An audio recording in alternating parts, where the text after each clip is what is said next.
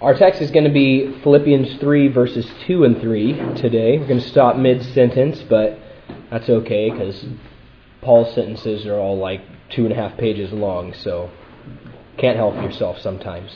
Last week we talked about rejoicing in the Lord. If we recall here, Paul is giving us an entire chapter of parenthetical thought uh, regarding our Christian faith and how it's secured by our joy in the Lord. We saw how important it is that our lives are anchored in a personal love for Jesus Christ and a love for ministry, uh, the ministry of the gospel. We saw that this mindset is key to attaining the kind of effectiveness and the satisfaction that men like Paul and Epaphroditus and Timothy had. You look at any of those guys or so many other uh, examples in the scriptures, and you find that despite their situation or despite difficulty, uh, these were men and women who were incredibly satisfied in their lives and incredibly effective toward the end of uh, ministering in the gospel. And the key we saw last week was rejoicing in the Lord. Since rejoicing in the Lord is so important for us as individual Christians and as a church, then it should come as no surprise that our spiritual enemies are going to attempt to damage or rob that joy from us. Uh, because a Christian without joy is a Christian without strength. Remember, Nehemiah said that the joy of the Lord is your strength. And so, if we don't have joy, then we're not going to have strength in the Lord. And if someone or something can take your focus off of uh, personal holiness and personal devotion to a God who loves you and who created you, then you're going to be less of a threat to the kingdom of darkness and you're going to be less effective and less satisfied as a believer. And so Paul has given us instruction on how to focus our minds and how to rejoice in the Lord. We saw that last week. But now he's going to give us a warning about defending our lives against spiritual enemies. And in our text, that enemy specifically is legalism. And so let me read this to you. It says in verses 2 and 3 Beware of dogs, beware of evil workers, beware of the mutilation, or some of your translations might say the concision, which means mutilation. For we are the circumcision who worship God in the Spirit, rejoice in Christ Jesus, and have no confidence in the flesh. Legalism is the focus on external behaviors or habits which a person thinks will make them more righteous or more deserving of God's favor in some way. Um, so, on the flip side of that, of course, then is that legalism says that a person, you as an individual, you can't really come before the Lord or be in God's good graces unless you perform certain rules and rituals which then make you or make a person more acceptable to God. Now, Paul rejects this notion altogether. And of course, we do as well. Not only here in this text, but throughout his writings and throughout the New Testament, we find that the Christian life is uh, much more than a list of do's and don'ts, and much more than some legal code that you follow in order to escape God's anger. The Christian life, according to Jesus Christ, is to love God and to love others. That is the law we are to follow. Because a life that pleases the Lord flows from the heart of a person who is in love with Jesus Christ. And so when uh, people came to Jesus and said, Hey, what's the greatest commandment? There's over 600 laws that we're supposed to follow as Jews that the you know rabbis and the Pharisees had put together, extra biblical things. And they said, So what is the commandment that I have to follow since it's impossible to follow all of them? And Jesus said, Love God and love others.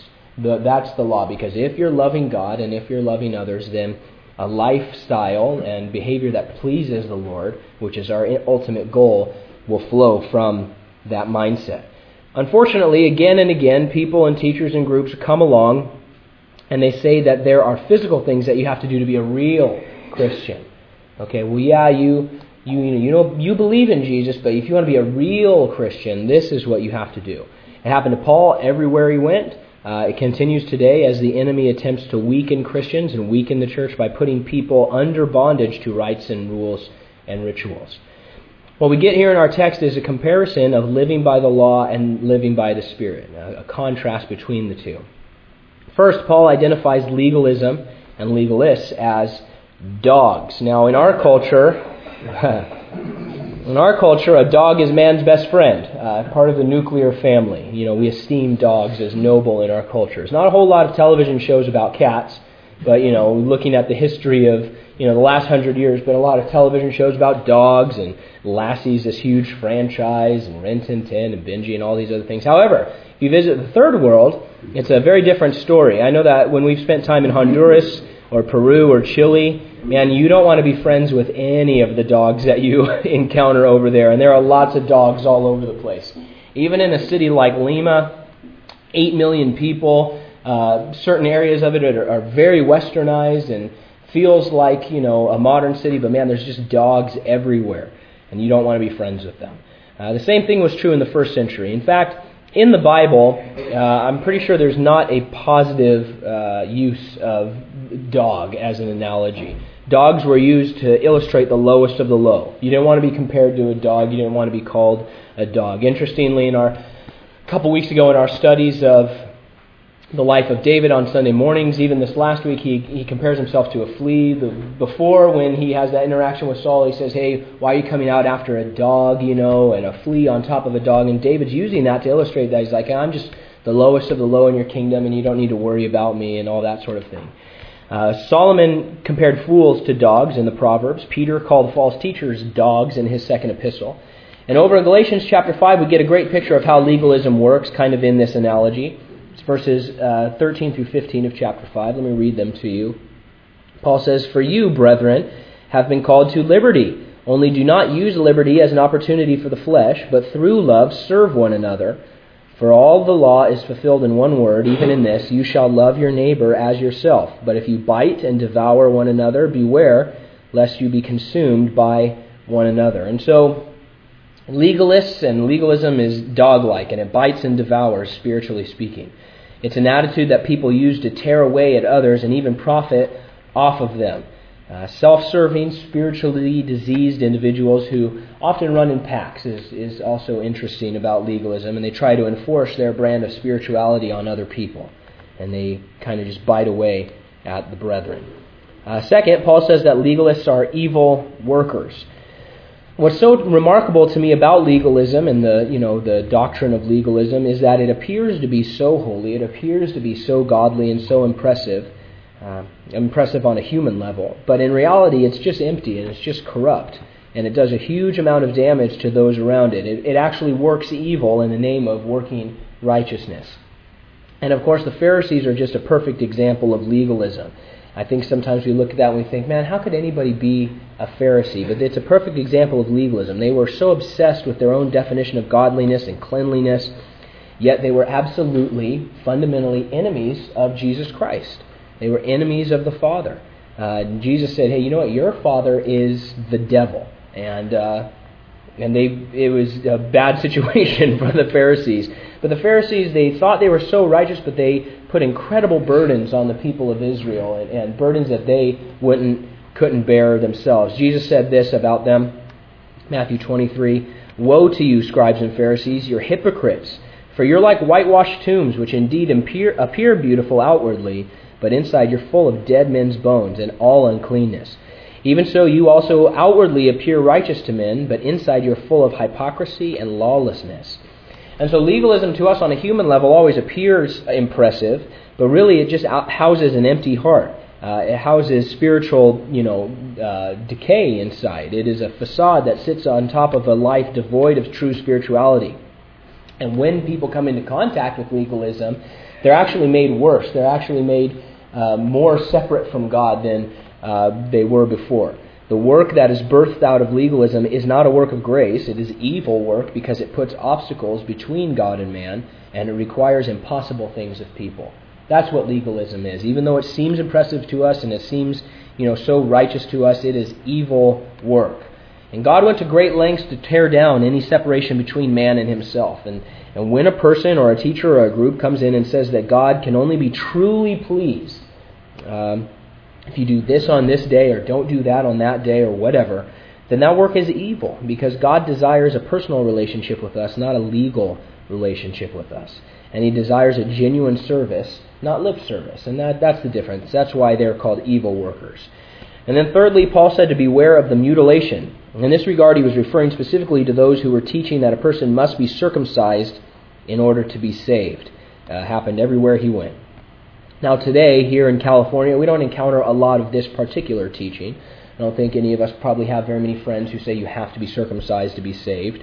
However, we do encounter teachings which state that a person must be baptized in order to go to heaven or in order to be saved, or a person must speak in tongues in order to be saved, or other similar heresies like that. Uh, when a teaching like that goes out, it does a couple of things. Number one, it mutilates the gospel message that we've received from God in the Scriptures. Uh, the gospel message is a simple teaching that we are saved by grace through faith and not of works, lest any man should boast. And so it mutilates that gospel message. But secondly, it leads to spiritual and even sometimes personal mutilation. Uh, this is the only time that this specific Greek word is used in the New Testament, and so there's not a huge amount of you know background on it. But what it means is to cut up. And uh, legalism causes people to cut themselves up, trying to force God's hand through some dogmatic law that they've set up, as opposed to living a life of love for the Lord. And also, interestingly, it kind of causes them to cut up their spirituality so that they have compartments where they are spiritual and then other parts of their lives where they don't care at all. You know, I, I think that's an interesting trait of uh, many legalistic traditions. excuse me. When we see how Paul describes spiritual legalism, it should worry us. It really should. If we're reading this at, at face value, I mean, man, it should worry us. It should cause us to stop and see legalism for what it really is something that is dangerous and damaging and terrible, something that is awful and is incompatible with Christian living. We should take Paul's warning to beware seriously. He repeated it three times for us in these verses. Legalism is deadly to spiritual growth and to the ministry, and it is out there right now and is trying to siphon you off. There are your friends out there and teachings out there and groups out there that are going to come and tell you that you have to do X, Y, and Z, otherwise you're not a real Christian. Otherwise, God is going to be angry at you and, and all these sorts of things. Instead of getting drawn off into the trap of legalism, we need to continue leading the spirit led life, which is what God has wanted for us all along. Verse 3 again. For we are the circumcision who worship God in the Spirit, rejoice in Christ Jesus, have no confidence in the flesh. The spirit led life is the opposite of legalism. Uh, and that's what we're seeing in these two verses. Legalism seeks to force God into giving his favor through our habits and our rules that we've kept for him. Uh, the spirit led life seeks to please God because we love him who first loved us. And so they're completely opposite. The legalistic life worships God in ritual, this day in this way. If you use instruments, you can't be a Christian. If you do this, you can't be a Christian. You know, you must do things this way on this day. Uh, it's worshiping God in ritual. The spirit led life worships God in the Spirit, obviously, is what verse 3 says. Bible commentator William Barclay says this We worship God in the Spirit. Christian worship is not a thing of ritual or of observation of the details of the law. It is a thing of the heart. It is perfectly possible for a man to go through an elaborate liturgy and yet have a heart that is far away from God. And we see this demonstrated in the scriptures many, many times as the Lord, especially in the Old Testament and the prophets, came to his people and he said, You know, you're giving me all these sacrifices. Yeah, I don't really want the blood of bulls and, and rams. What I want is your heart. And um, even in the law, even in Deuteronomy, when God talks about circumcision, he always talks about it. He says, I want to circumcise your hearts. Yes, there is an outward act that he asked the Jews to do in order to symbolize the covenant that he had made, but the real issue was the circumcision of the heart. It's the same with, you know, baptism. There's lots of groups in this area and, and, you know, around today that say you have to be baptized in order to be saved. And, you know, baptism is the outward sign of the inward work.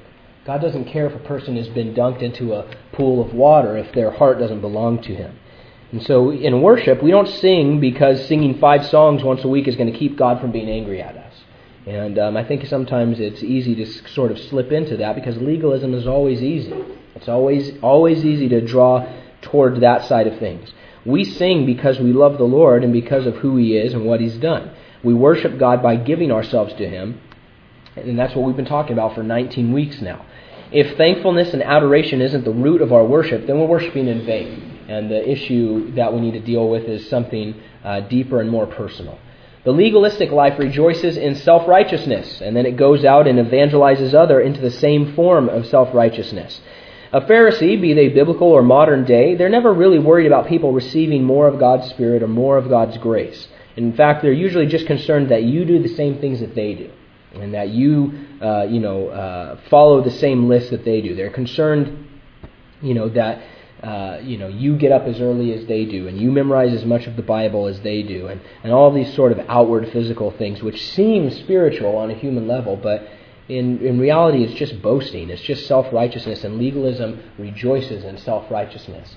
And so, if you have a Christian friend who always is telling you about what they've done in the in the Word and their devotional life and things like that, you know, just beware when they're giving you advice and telling you what you need to do, because um, we need to not boast in those outward things.